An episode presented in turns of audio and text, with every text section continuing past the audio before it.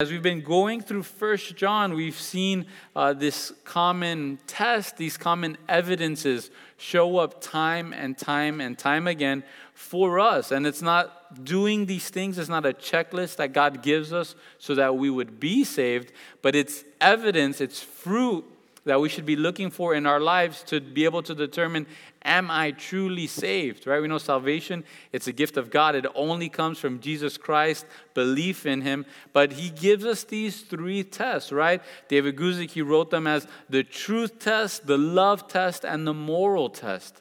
If we're here this morning and we're saying, I'm going to heaven when we die, we should ask ourselves these things versus the truth test.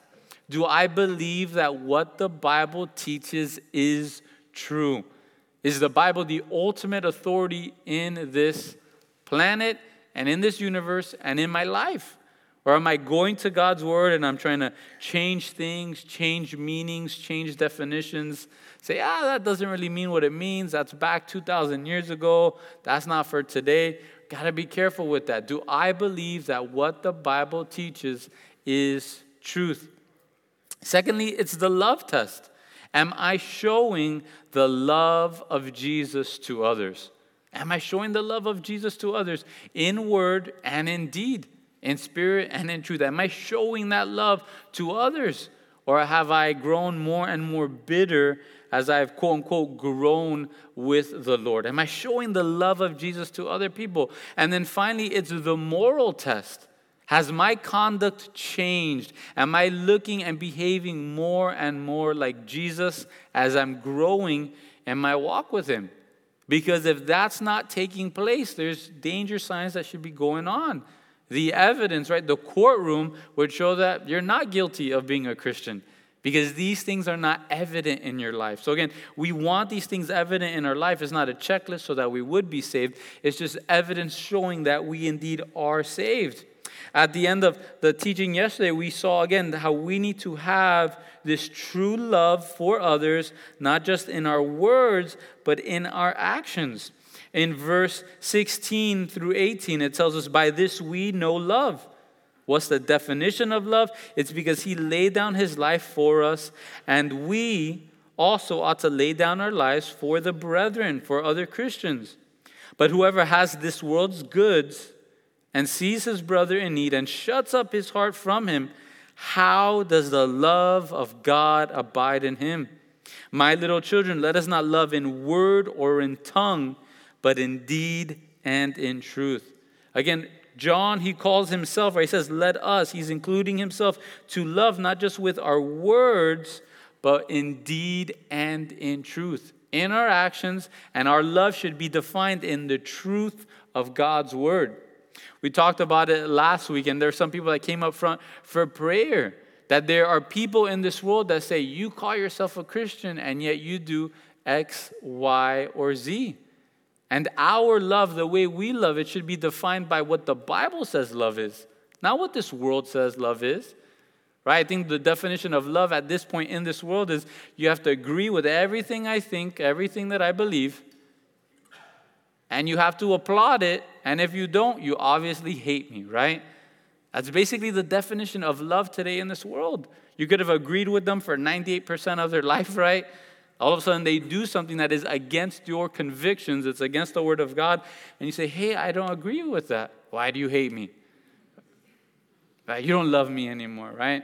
Again, that conviction, that's not conviction. That's just the definition of the love of this world, but that's not the definition of love from God. We need to be willing to lay down our lives, whether it may be laying down that friendship, laying down other things. I wish we had time to go through all the epistles and how we should be demonstrating love towards one another, towards believers, towards believers in sin, towards believers in unrepentant sin, but we don't have time for that. Again, we should be loving not just in deed, but in deed and in truth. It has to be the definition that the Bible gives us for what love is.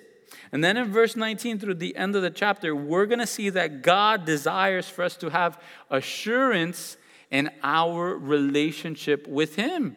He desires that we have assurance that we're going to heaven when we die. God doesn't want us to spend our entire life questioning, Am I actually saved? Am I really going to go to heaven when I die? God doesn't want us con- constantly just walking around with questions. He wants us to have that comfort, in a sense, a guarantee within our heart. And I think of kids, really. I should have mentioned this in the first service, but I think of kids, right? Kids, they have a confidence in their relationship with their parents almost to a fault, right? My little three year old, he has way too much confidence, right? If he wants to talk to me, he'll kick the bathroom door down and he'll just come right in and start talking to me. He has confidence. He has zero shame on what's going on and what's happening. Right? I could be talking to you up front for prayer, and my kids, I tell them, hey, don't come up front if dad's praying, or if no, no, right? My dad, if Pastor Raz is praying, you got to leave him alone. But they have confidence. They have confidence in their relationship, and the moment they see it, they scream, they yell, they want to run up front. That's the confidence that we should have in our relationship with Jesus Christ, right? It starts off with that when we're little kids, but then as we grow and mature, what happens? Sometimes we even question, right? Do my parents even love me, right? I think my friends that say that everything my parents say is wrong, I think they're the ones that really love me, even though they pay for my rent, my food, my clothes, my, my bills, my insurance. My friends, they're the ones that really love me. And sometimes we go through this in our immaturity. We begin to question, Lord, am I even saved? Right? It usually happens after that first time that we pray that prayer. Maybe you were here at the God's Way Radio Summer Bash and you prayed that prayer, and then the rest of the week you're saying, Man, am I really saved or not? Did it really stick or not? I prayed that prayer, but then I walked out in the parking lot and I was still listening to, I don't know that many secular stations, right? Power 96, I don't know if that's still a thing or not, right? Right? And you're out there, oh, I listened to it by mistake. Am I saved or not saved, right? You got baptized at the last water baptism and you walked out and you started cussing with your friends. Oh, no, am I saved or not saved? I think we've all been through that season. I remember as a kid where my prayer every night was to be saved, right? Let's just in case, let's just pray this over and over and over again just to make sure we got our things covered, right? What John tells us in verse 19, and by this we know we can have this comfort, we can have this guarantee that we are of the truth and shall assure our hearts before Him. If we are loving in deed and in truth, not just in word, not just in tongue, we can know that we are of the truth and we shall persuade, we're going to comfort our heart to stop condemning us. That happens when you have a true love for the body of believers. Right? When we come to Christ, Paul tells us, right, we're a new creation. The old is gone and the new is come. You should have a new set of desires within your life when you come to Christ. We mentioned it last week, right? There's some people that their first time coming to church was to come and beat up Pastor Raz, right? And that desire has changed. Or now they love the pastor. They love the pastors. They love the body of Christ. They want to help protect the body of Christ. And as that love grows, there's a comfort within our hearts. Lord, you have changed me. Lord, you've changed my desires. Right? Do you have a love for God's word? Do you have a love to be obedient to God? Do you have a love to be with God's people? Then your heart should be comforted by this truth, by knowing that you are of the truth, that you've changed, you're a new creation. And we go through these seasons, and it's from our heart, right? Not our actual, the heart, the organ, but it's our heart, it's our emotions, and it's our feelings. And this is another reminder that our feelings and our emotions are not the cornerstone of our relationship with Jesus Christ. The cornerstone of our relationship with Jesus Christ is Jesus Christ. He's the cornerstone, He's the anchor. Everything is connected to Him. So even if we're going through those times that our hearts are condemning us, we need to go back to God. But again, God desires for us to have this assurance of our salvation. He desires that within us. Just as any loving mom, mom or dad here wants our kids to have that guarantee, to have that comfort that their parents love them and their parents are going to be there for them. God has the same desire. He doesn't want us to go about, right, sharing our faith with others, saying, hey, if you believe, if you believe in the name of Jesus Christ, you will be saved. I don't know if I'm saved yet or not, but if you believe, you're going to be saved. He doesn't want us sharing the gospel like that. Right? He doesn't want us facing death. Really, the biggest step of faith in our lifetime is going and passing through that time period where we're going to die. Everyone's going to die. He doesn't want us clinging to the hospital bed. I don't know if I'm going to make it or not, right? I don't know if I was good enough or not. I should have gone to church more. Right? He doesn't want us going through that. He wants us to be comforted and having that boldness, which we see all throughout the New Testament. We need to walk a life of faith and have boldness in the things of God. So, one of the ways we can grow in knowing, one of the ways we can grow in that boldness is hey, do you love the body of Christ, not just with your words, but with your actions? If we're doing that, it's going to bring assurance to our heart. A.R. Said, he says, assurance is designed to be the ordinary experience and privilege of the believer. That should just be what's ordinary, right? When you're young, when you're that new believer, you struggle with it. But over time and as you mature, you just you just know that you know I'm going to heaven when I die. This newfound love in my heart for the body of believers. I used to want to run in and out of church. I used to say that church was filled with hypocrites, and then I realized I'm a hypocrite too. And I just love being with them. I love spending time with them. I want to spend time with them at church, after church, outside of church. I invite them to the kids' birthday parties, right? Has that love happened within your heart? I was listening to uh, an interview with a pastor, I can't remember his name, but he, he expounded on some of the ways we can grow in our assurance that, hey, I actually am saved. I actually am going to go to heaven when I die. First and foremost, we look at the Bible, right? Are you, do you believe God's word is true above all else? Are you being obedient to God's word? And are you loving the brethren? If you're doing those three things, you have that assurance. Another way you grow in that assurance that you are saved is by going through trials and passing. I don't want that assurance, right? I don't, I don't want that guarantee. I don't want that comfort. But as we go through trials and we cling to the Lord and stay connected to Him, we grow in our assurance of our faith. Right? Maybe for some of us, that's our story. We were expecting a certain job or a certain girl or a certain guy, a certain position, and that didn't happen. And then what did we do? Peace. I'm not going to church anymore. I wanted this one thing and it didn't happen. I got the trial and I said, Lord, you're not worth it. I didn't get what I wanted, so now I'm out. Maybe that was your story, but now you're back. And you're realizing, you know what, Lord? You're greater than any of my trials. Lord, this cancer, this bad news, no matter what happens, I'm not going to shake my fist at you. Lord, I have all of eternity to spend with you. Lord, I, I don't have any kids yet, but Lord, I'm going to do my best, Lord, to minister to the kids in kids ministry and to the youth because, Lord, you're greater than all this. You're greater than this life. Right? You look at Job and how he's able to say, though he slay me, I will trust in him. Again, that brings assurance to our heart that we know that we know, hey, I'm saved. I've gone through some things. And that only happens as you mature and grow in your walk with the Lord. So that's another way that we get that assurance, right? We don't like that, but it's true. We should count it all joy when we're in various trials. Verse 20 For if our heart condemns us, right? If our heart condemns us, God is greater than our heart and knows all things, right? Anyone here in their heart has never condemned them, right? You've never had that question mark happen within your mind. And it reminds me of in 1 John chapter 2, verse 1, in the chapter right next door, he says, My little children, these things I write to you so that you may not sin. And if anyone sins, we have an advocate with the Father, Jesus Christ the righteous. John points out hey, we're all going to go through seasons where our heart condemns us. We talked about that again. Oftentimes, it's when we're young in the Lord.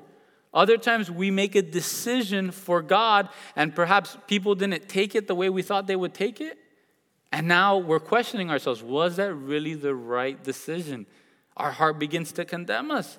But what we should do when our heart condemns us is to be reminded again 1 John 3:20 God is greater than our heart. God is more important than our emotions, our feelings, and what we're going through, and He knows all things.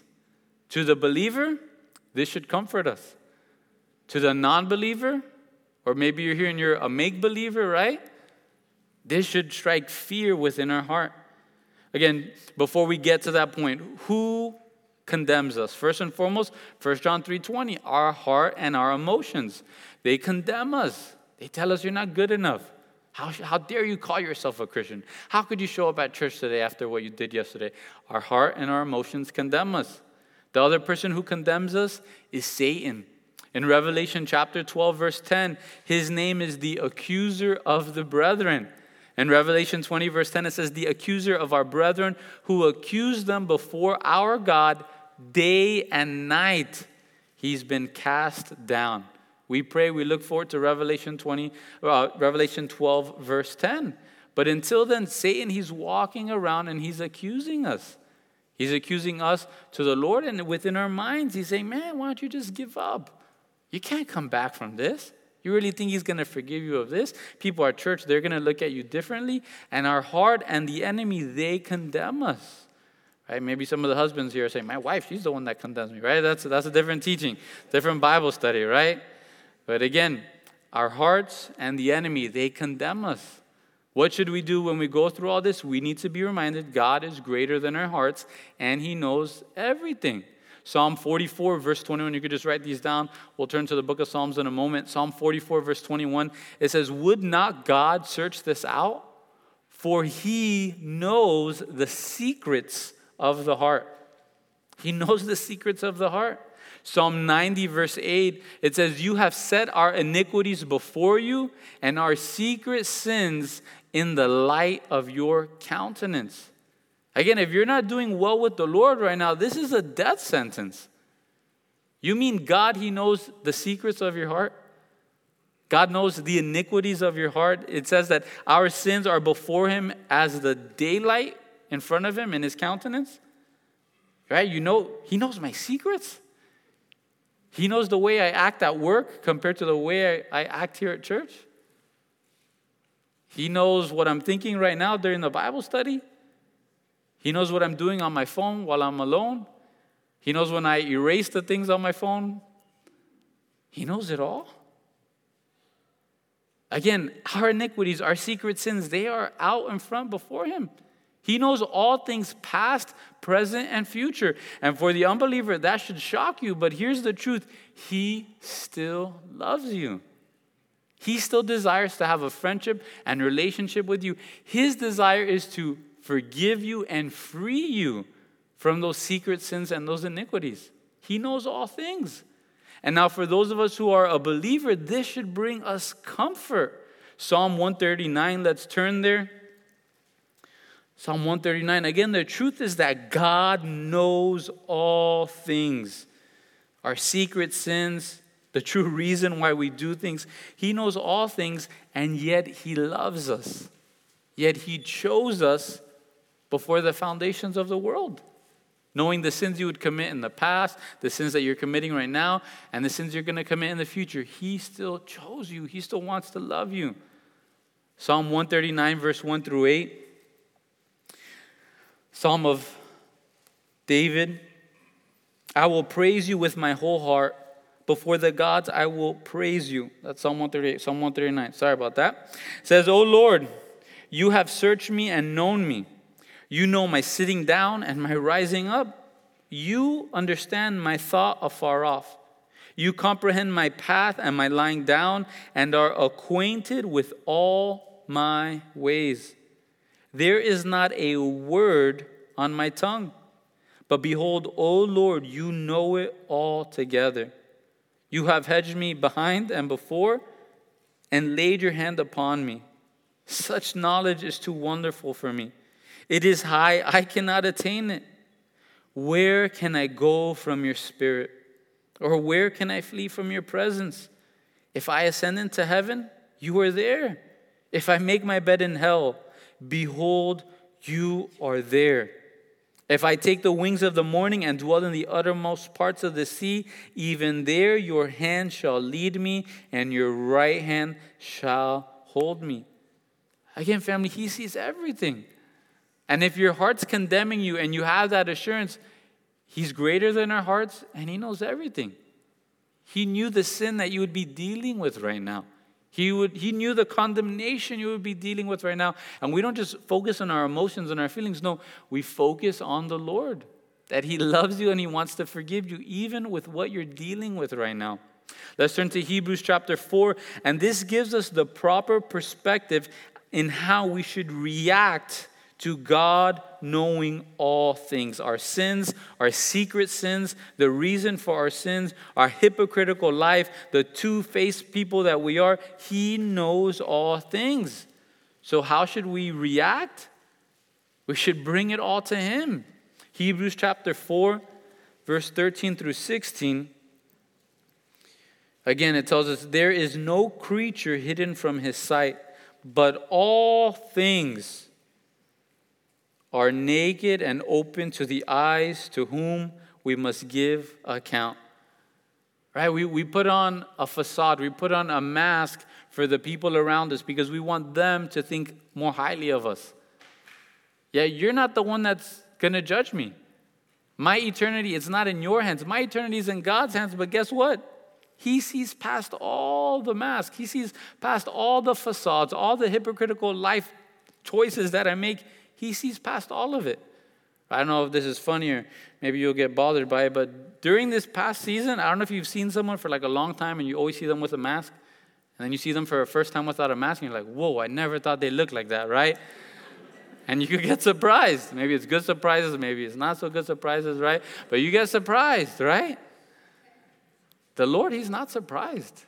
He knows exactly who you are your brokenness, your sin the hypocrisy you have in church and with your spouse, right, with your wife, he sees all of it. So, how should we react? Then, verse 14, it tells us Seeing then that we have a great high priest who has passed through the heavens, Jesus, the Son of God, let us hold fast our confession. For we do not have a high priest who cannot sympathize with our weaknesses, but was in all points tempted as we are, yet without sin. Let us therefore, that is, in view of God knowing all of our sins and all of our nakedness, in view of this incredible high priest that we have, what should we do? We should come boldly to the throne of grace that we may obtain mercy and find grace to help in time of need. This is the way we should react to knowing that God knows our sins and our faults. And there's some of us here this morning that we're choking out our own spiritual life because we're trying to hide past sins. We're trying to hide who we used to be. We're trying to hide the sins that we're committing right now. And we're trying to hold them in so tight that you're about to explode. The pressure in your life, you can't take it anymore. And instead of going to a brother and sister and confessing your sins before them, instead of going to the throne of grace so that you would find mercy and help, you're trying to hold them all in. And we're doing the exact opposite. Oftentimes, when we go to a brother or sister and we say, hey, these are the things that I'm struggling with, oftentimes they say, man, I used to struggle with that all the time too. Man, you're struggling with pornography? Man, I used to struggle with pornography too. And you, you struggle with adultery and stuff like that, man. In my previous life, I used to struggle with adultery too. And yet the Lord saved me and I've grown from that. You struggle with suicidal thoughts? You struggle with trying to please people? I struggled with that too. But the problem is, is we try so much to try to have this facade, we're dying inside. And we're not coming to the help that God has given us. The help to go to the throne of grace and the help within the body of Christ. It's just like in John chapter 21, verse 17, right? If our hearts condemn us, God is greater than our hearts and he knows all things. In John chapter 21, right, think of Peter, how everything he went through. I don't know if there's someone that you love dearly and they passed away, and how you're able to remember the last conversation you had with them. And from that, you say, Man, I should have I told them I love them. I should have spent more time with them. Maybe it brings you comfort, right? You know that you told them that you love them. You know that you told them how much they meant to you. But think of Peter and those three days that Jesus was in the grave, how his mind must have been torturing him, right? What was Peter's last memory with his Lord, with his Savior, with his Master? Denying him three times, denying him in front of a little girl cursing his own life in front of a little girl. And this was the last time he would lock eyes with his Savior face to face tells us he looked into his eyes, looking down into his soul, saying, Peter, I told you. Not only does he have to remember that he denied him three times, but then he has to remember Jesus warning him that he's going to deny him, right? Talk about torture. Man, he told me I would do this. And I stood up like an idiot. I stood up in front of everyone saying, Jesus, I know these 11 guys are a bunch of punks. They'll deny you, but I'll never deny you, right? And man, I did exactly what I said I wouldn't do. His heart it had to have been condemning him. But there in John chapter 21, Jesus appears to them. Jesus already has the bread and the fish on the shore for them. Peter, he jumps into the water, he swims to shore, he greets his Savior. And then Jesus asks him the question, right? Peter, do you love me? And his question there is Peter, do you agape me? Peter, do you love me selflessly? Peter, do you love me even if it's going to cost you? And the way Peter responds, it's basically, hey, Peter, do you love me? And Peter responds, Lord, I, I really like you. Lord, I really like you. You're like a brother to me. Right? I phileo you. Lord, I like you so much. Then Jesus, once again, hey, Peter, do you agape me? Do you love me sacrificially, no matter the cost? Peter, again, having to, at least he's humble now, right? He doesn't just say, yeah, Lord, I agape you, right? He says, Lord, I'm, I'm really fond of you, Lord. I, I'm really fond of you, God. I'm really fond of you, Jesus. And there in John chapter 21, verse 17, it says, He said to him the third time, Simon, son of Jonah, do you, and now he comes down to his level, hey, do you phileo me? Are you really fond of me, right? Are you really like a brother to me? Do you love me like a brother? And now Peter was grieved because he said to him the third time, Do you love me? And he said to him, Lord, you know all things. You know that I love you. And then Jesus said to him, Feed my sheep. Again, family, if you're here this morning and your heart is condemning you, be reminded of who Jesus is and how Jesus, He knows everything about us. Sometimes our sins and our falling short, we get surprised at them, right? Because our pride is so great, we think, never me. Or sometimes what happens is we're so harsh to other Christians that when we fall as they've fallen, we get a bit surprised, right? Man, I didn't think I was capable of such things. And what we should do is not be condemned, is not just allow our hearts to be grieved, not just allow the enemy to beat us up, but we need to cry out to the Lord and say, Lord, you know all things. Lord, you see the depths of my heart. You see what I really want and what I really desire right now.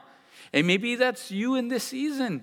Maybe you're wanting to serve the Lord at a greater capacity, but your health is betraying you, right?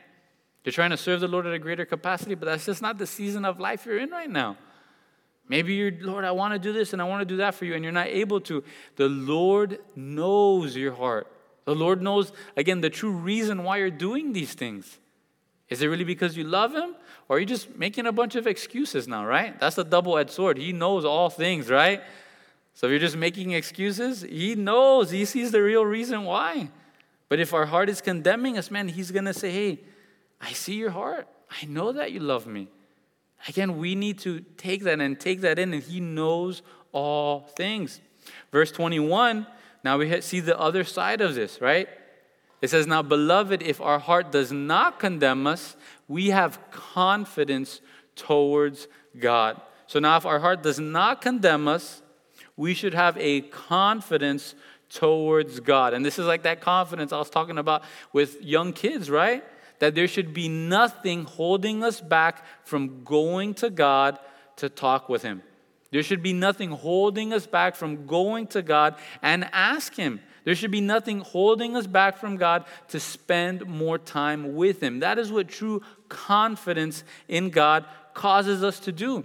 In Romans chapter 8, verse 14, it tells us, For as many as are led by the Spirit of God, these are the sons of God. For you did not receive the spirit of bondage again to fear, but you received the spirit of adoption by whom we cry out, Abba, Father. Again, if God's spirit is within us, we should be crying out to him like our dad. Like our dad. Yeah, maybe you had a bad example of a father, maybe you had a terrible example of a father. This is the perfect father. Selfless love. And now we can cry out to him. We should cry out to him. Verse 16 there says, The Spirit Himself bears witness within our spirit that we are the children of God. Again, the Spirit of God living inside of us bears witness to our spirit, sometimes to our emotions, to our center of thought, and saying, No, you are one of mine. You're my son. You're my daughter. Right? Sometimes in sharing the gospel with someone else, sharing the hope we have for heaven, sometimes it just comes to that point where we just say, I, I just know. Right? How do you know you're really going to heaven when you die? And you go through all the scriptures, right? We're going to look at it in a moment absent in the body, present with the Lord. We're going to go through all these hopes, right? He's put eternal life in our hearts, all this stuff. But at the end of the day, man, I just know. I just can't explain it. But His Spirit is living inside of me. Second Corinthians chapter 1, verse 22, it tells us that He's given us the Spirit in our hearts as a guarantee. He's sealed us, and it's a guarantee, it's a comfort within us. Lord, I'm going to see you face to face. Let's turn quickly to Second Corinthians chapter 5. And here in Second Corinthians chapter 5, again, the confidence that we should have as sons and daughters. shouldn't be fearful to come to the Lord and cry out to Him. We shouldn't be fearful because we're loving the Lord, we're being obedient to His word, and we believe His word is the truth, the truth. Second Corinthians chapter 5.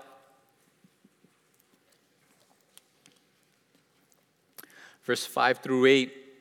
It says, Now he who has prepared us for this very thing is God, who has given us the Spirit as a guarantee. So we are always confident, knowing that while we are at home in the body, we're present from the Lord. For we walk by faith and not by sight. We are confident, yes, well pleased rather to be absent from the body and to be present with the Lord. Again, God wants us to have that confidence. And many seasoned believers, when I see them pass away, they have that confidence. They have that confidence as, hey, I'm going to see him. I'm going to see him face to face. I'm going to see the other believers that I miss so dearly. I'm going to see them. I'll see you later. This is my cruise. This is my see you later. I'll see you soon, right? There's that confidence that should be within us and that should encourage us. Now, the question is now, does everyone who has confidence automatically have salvation? You guys should be able to answer me, right? No, that's the answer. There are many people who have a false confidence, they have misplaced confidence. There are people that say, Yeah, man, me and the man upstairs, we're bros. What are you talking about, right? Just our relationship looks different than your relationship. Your relationship is all religious, you go to church, all that stuff. But me, man, we're just buddies, right? I don't know if you heard someone like that, right? I just know, man, I just listen to some of those worship songs and ah, I just get goosebumps, right? And I just know, I know my sin is, my life is like a mess, but no, I just know, I just know that I'm saved, right? I know you go to church. Hey, I go to church too. My church is it's just not a church. It's like out there in the boat, just me alone, right? With some beers, and then it's just me and the Lord. And that's that's how we do church, right? We gotta be careful. There are people that have misplaced confidence. Uh, in one of the pastors' meetings, we were talking about how crazy the day and age we live in is. And I don't know if you've seen the things that people wear when they go to Walmart, right? I don't know if it's just me. Sometimes I walk in and say, What is this person wearing, right? I'm going to go down another aisle. And there are people that are wearing things they have no business wearing, right? They have a misplaced confidence. That's what it is. And there are people out there claiming, I'm a son of God, I'm a daughter of God, and they have misplaced confidence. Right? I don't know if you've ever seen someone saying things they have no business saying, right? You're there with your job, and the new person that's applying for the job, it's their first day of the interview, and they start saying all these weird jokes and all this craziness in front of your boss. And then they realize, yeah, I'm going to have the interview with you in a moment, right? They're saying things they have no business saying. A misplaced confidence, right? There's many people like that. First John chapter 1 verse 6, if we say that we have fellowship with him and walk in darkness, we lie and do not practice the truth. You can have all the feelings and emotions you want, but we just read that God is greater than our hearts. God is greater than our feelings. God is greater than our emotions. We need to look to God's word.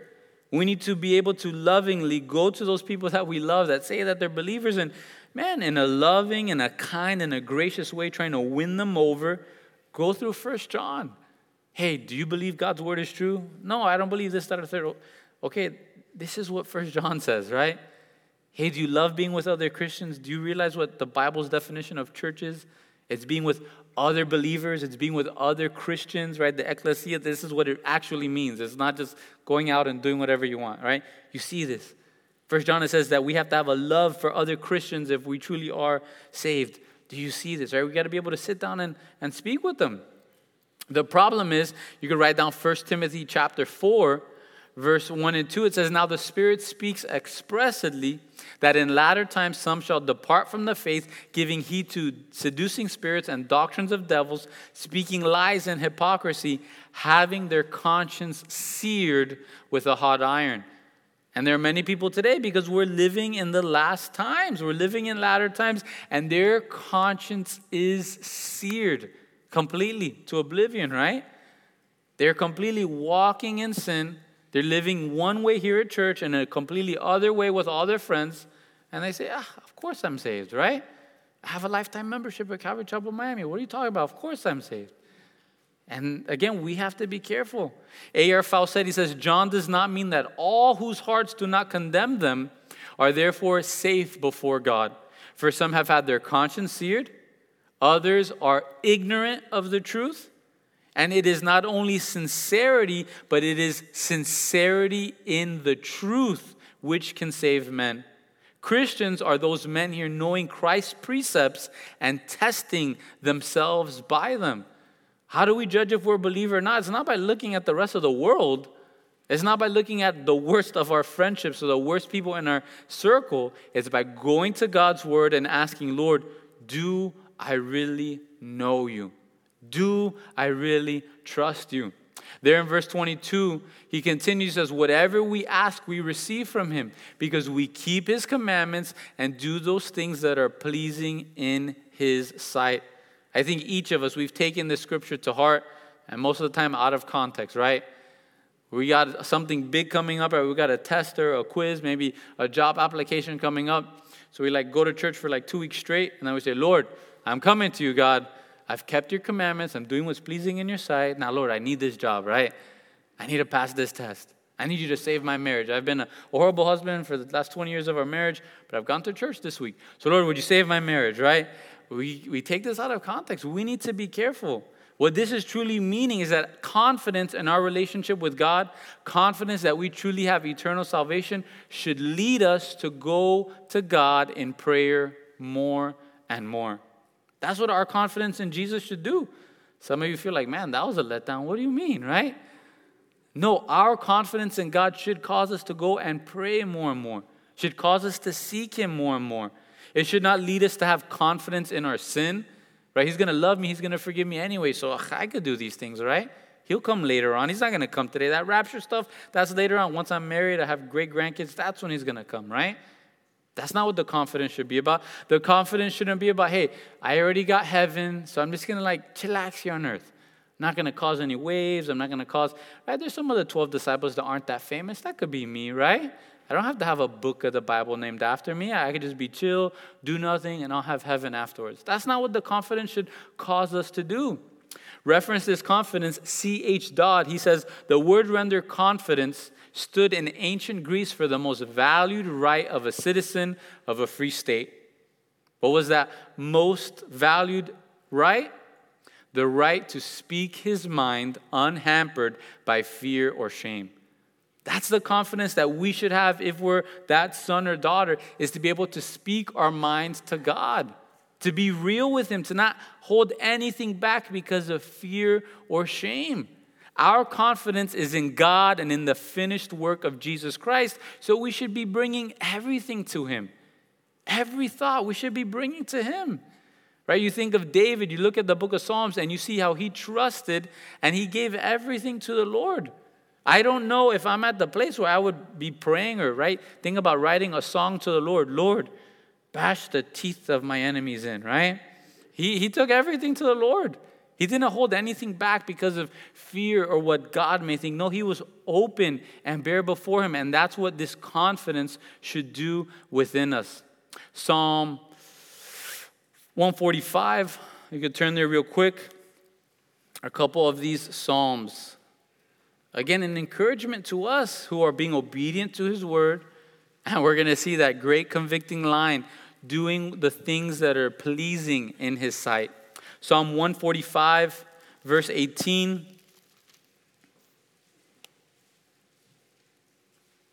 Psalm 145, verse 18, it says, The Lord is near to all who call upon him, to all who call upon him in truth. He will fulfill the desire of those who fear him. He also will hear their cry and save them. The Lord preserves all who love him, but all the wicked he will destroy.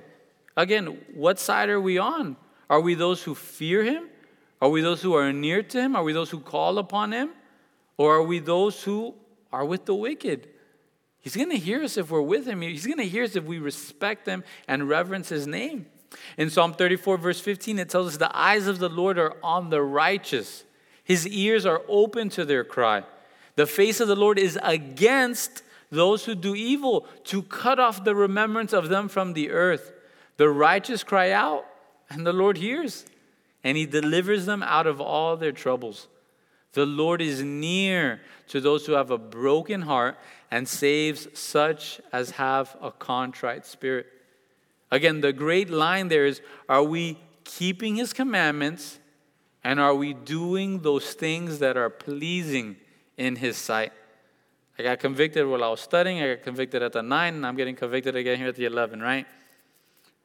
of how many hours we've been awake this morning, this afternoon. How many of our decisions, how many of our choices were made because I believe this is going to be pleasing to God? I'm going to speak to my wife like this because this is what I think, this is what would please God. I'm going to speak to my kids this way because you know what? This is what I think will please God. Right? Look at our choices, look at our lives. How much of our decisions were based on this is what I think will please me? This is really what I want, so this is what I'm going to do, right? Maybe we're at that season in life where, you know what, I'm going to do this because I think this is going to please the other people. This is going to make me look good in their eyes. So that's why I'm going to make this decision. But how often are we making decisions to keep his commandments and saying, Lord, this is what I think will please you? And when we're living in that manner, we're going to be able to ask, and it's going to be, Lord, this is what I think is going to please you. Lord, your word says a broken and contrite heart you will not despise. Lord, would you give me a broken and contrite heart?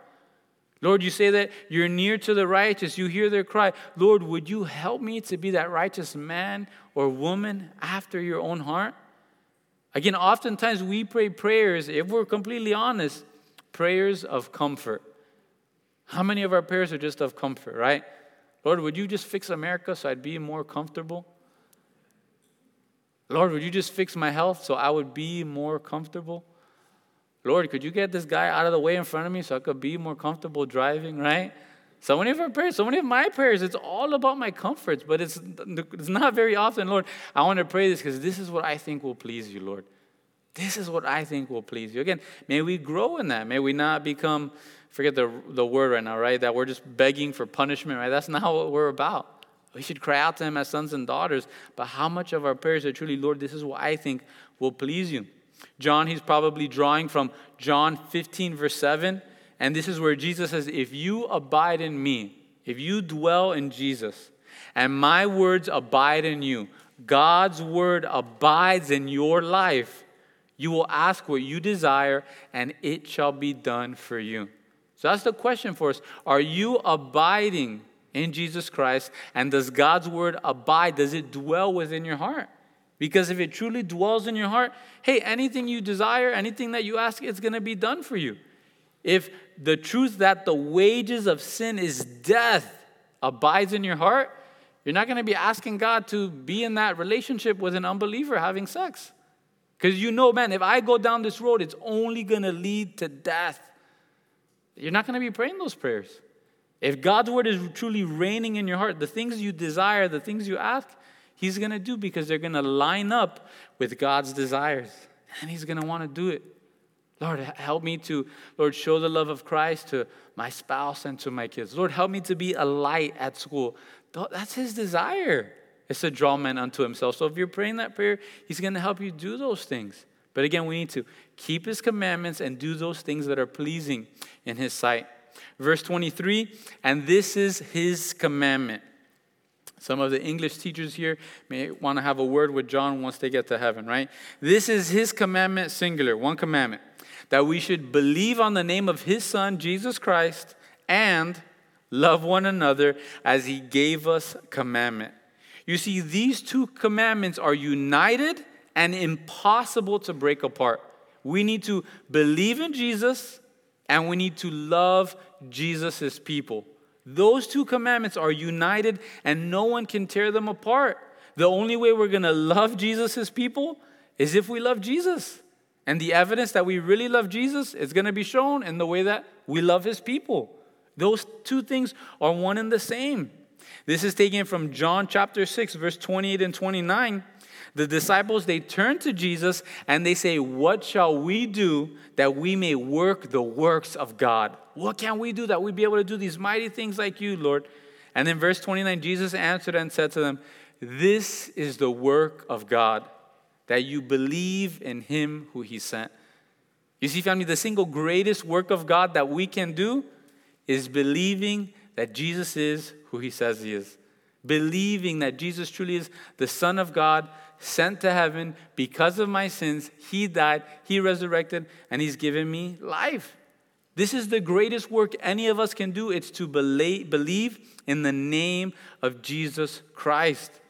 David Guzik, he says, to believe on the name of Jesus means to put your belief on Jesus in the sense of trusting him relying on Him, and clinging to Jesus. It's not about intellectual knowledge, it's not about understanding, it is about trust. Again, family, where's our trust? Where's our reliance? What are we clinging to? Is it our right? Our retirement? Is it our cryptocurrency? Is it our private secret bunker in the woods that nobody knows about, right? What are we relying on? What are we clinging to, right? That someone's going to appear out of nowhere and take over the nation and save us, right? What, what are your, what's your belief? We need to trust, rely, and cling to Jesus. And sometimes we can grow apathetic to this truth, to this miracle, that the greatest work we can do is to believe in Him who He sent. Lord, all my trust is in you, all my reliance is in you, all of my hope, Lord, it's in, in you. And we can grow apathetic to the greatest miracle true belief in Jesus Christ. That is to trust on the name of God's Son, Jesus Christ. Don't take it for granted. That's the greatest miracle we have today is men's hearts and lives changing from death for all of eternity to light. Men that were having an agape love for sin, and now they say, Lord, I want you. And He's made a new creation, and now He has an agape love for the Lord, for His word, for other believers. This is the greatest miracle of our day. We need to be careful when we assume that people are saved. And each of us, we fall prey to this. We just assume that person's saved, right? As parents, oftentimes, we just assume that our kids are saved. Of course, they have to be saved, right? Of course. But yet, what does Jesus say, right? Talk about probabilities. He says, Wide is the way that leads to destruction, and many will find it. But narrow is the way that leads to life, and there are few that will find it. So if you want to assume anything, assume the wide way. Assume the way to destruction, and that's the path many people are on. And we just assume that this great and incredible miracle of salvation, of course, everybody around us has it. But do they really? We need to be careful with that assumption. It's the greatest miracle we have today. May we be praying for it. May we be asking for it. We need to keep his commandments. We need to dwell in his love. John chapter 15, verse 10.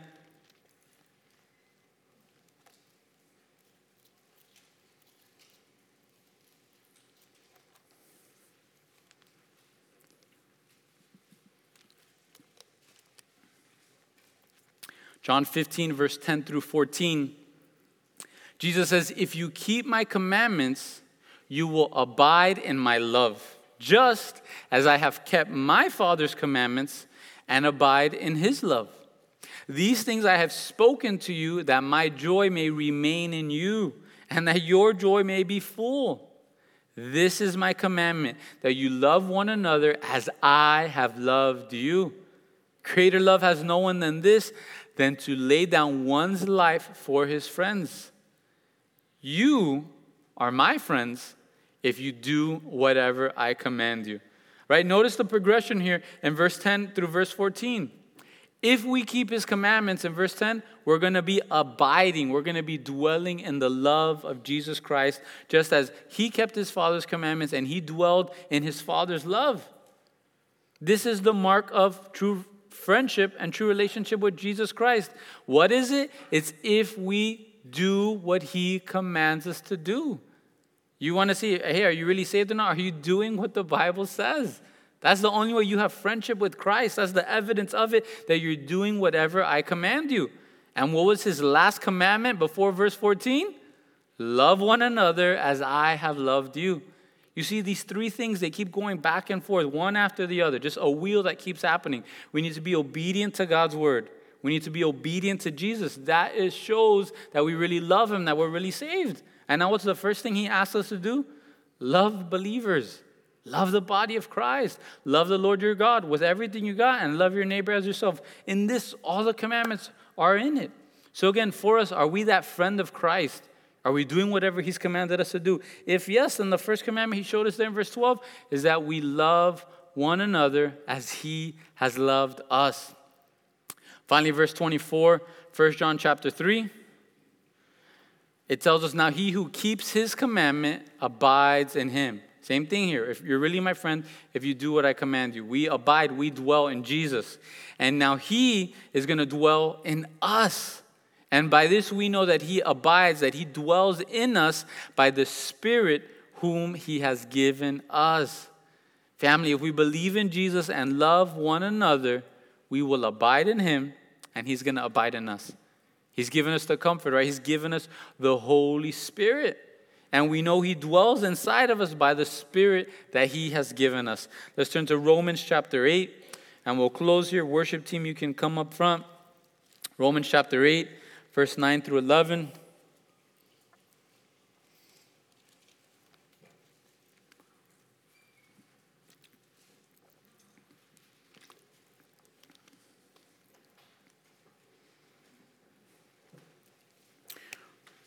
Romans 8, verse 9 through 11, it says, But you are not in the flesh, but in the Spirit. If indeed the Spirit of God dwells in you. Now, if anyone does not have the Spirit of Christ, he is not his.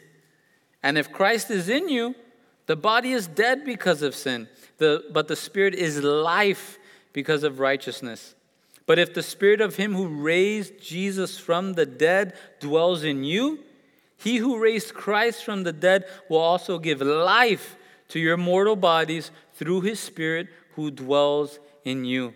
Therefore, brethren, we are not debtors. We are debtors, but not to the flesh to live according to the flesh.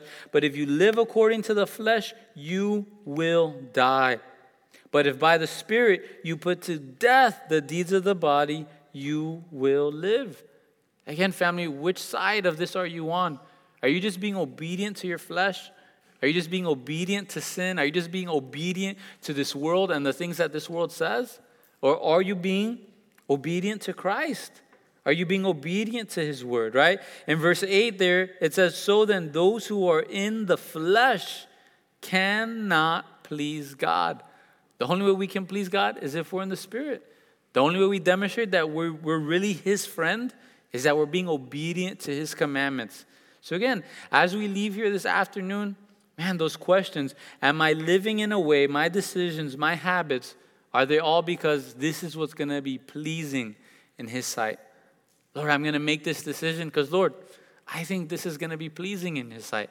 And then those three tests, right? Do we believe that God's word is true? Above everything else, God, your word is true.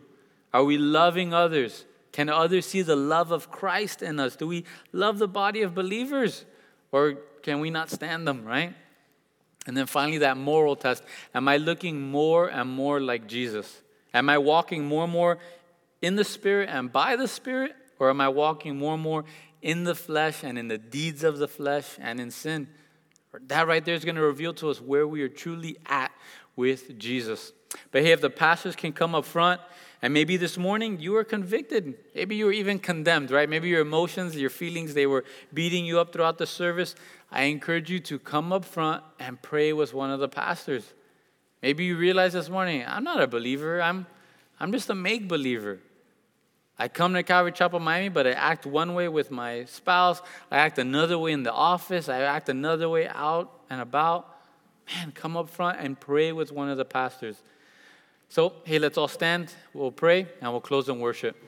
Lord, we thank you so much for this morning, Lord, for this afternoon, God.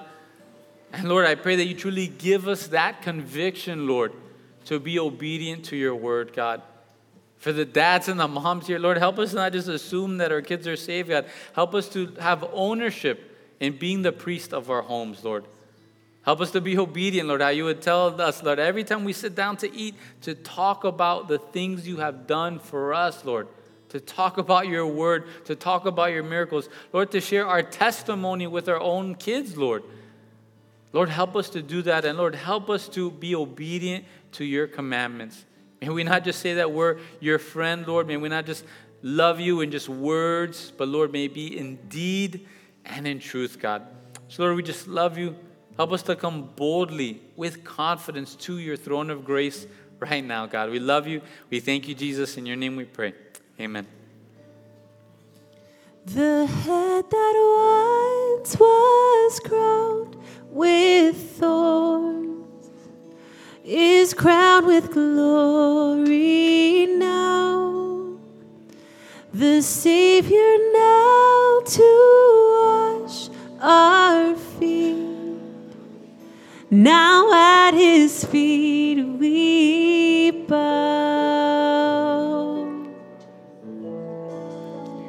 The one who wore our sin and shame, now robed in majesty, the radiance of now shines for all to see.